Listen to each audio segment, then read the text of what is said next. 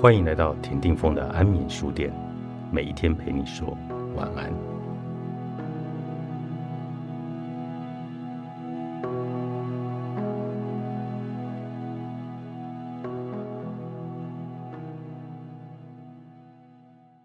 情绪是揭露欲望的窗口。今日多数的心理智商都把焦点放在探索和倾吐情绪，这并不是因为情绪本身很重要。而是情绪中包含了关于欲望的资讯，只要循着情绪前进，最后就会遇见尚未解决的欲望情绪，可以说是揭露欲望的窗口。所谓的心理智商或者心理治疗，是透过情绪或者经验的探索，理解自身的欲望结构，解决欲望问题的过程。尽管有一些欲望显而易见。但也有些欲望是在潜意识的层次上起作用，它不会彰显出来。如同情绪会遮掩其他的情绪，欲望也会遮掩其他的欲望，让人看不清楚。孤单、悲伤、思考、怒火、愤怒、仇恨、不安、羞耻、自卑，这些情绪有百百种，我们甚至无法为它全数来命名。但假如没有欲望，也就没有情绪。法国的心理学家奥欧良就提出了令人拍案的绝妙形容。他说：“所谓的情绪，不过是模仿关系中各种发展阶段的无常色彩。决定行为的不是情绪，而是欲望。我们会体验到各种情绪的原因，就在于背后存在着各种欲望和欲求。”所谓的欲望是什么呢？它与口渴就应该喝水，冷了就该添衣服的生理需求有别。欲望虽然与生存没有直接的关系，却是我们心中所求。倘若需求是绝对性的，欲望就是相对性的，会根据个人和文化而有很大的差异。在妻子对丈夫百依百顺、赞扬女性成为贤内助的时代。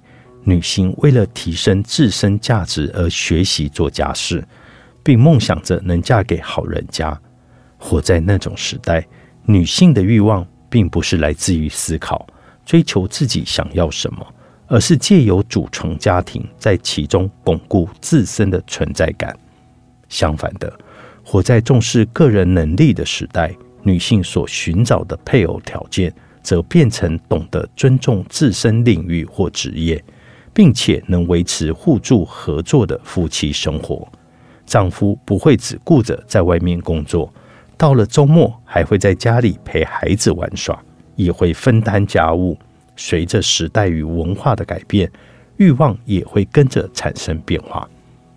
生于外表打扮非常重要的社会中，人们会看着以美丽与否或帅气闻名，经常在媒体上现身的艺人。努力来变成与他们相似。我们会去买某一位模特身穿的衣服、鞋子和饰品，或者购买类似的商品。在视为赚钱最高价值的社会中，人们会窥探建立成功神话的富豪有哪一些思维与事迹，并追随他们的人生轨迹。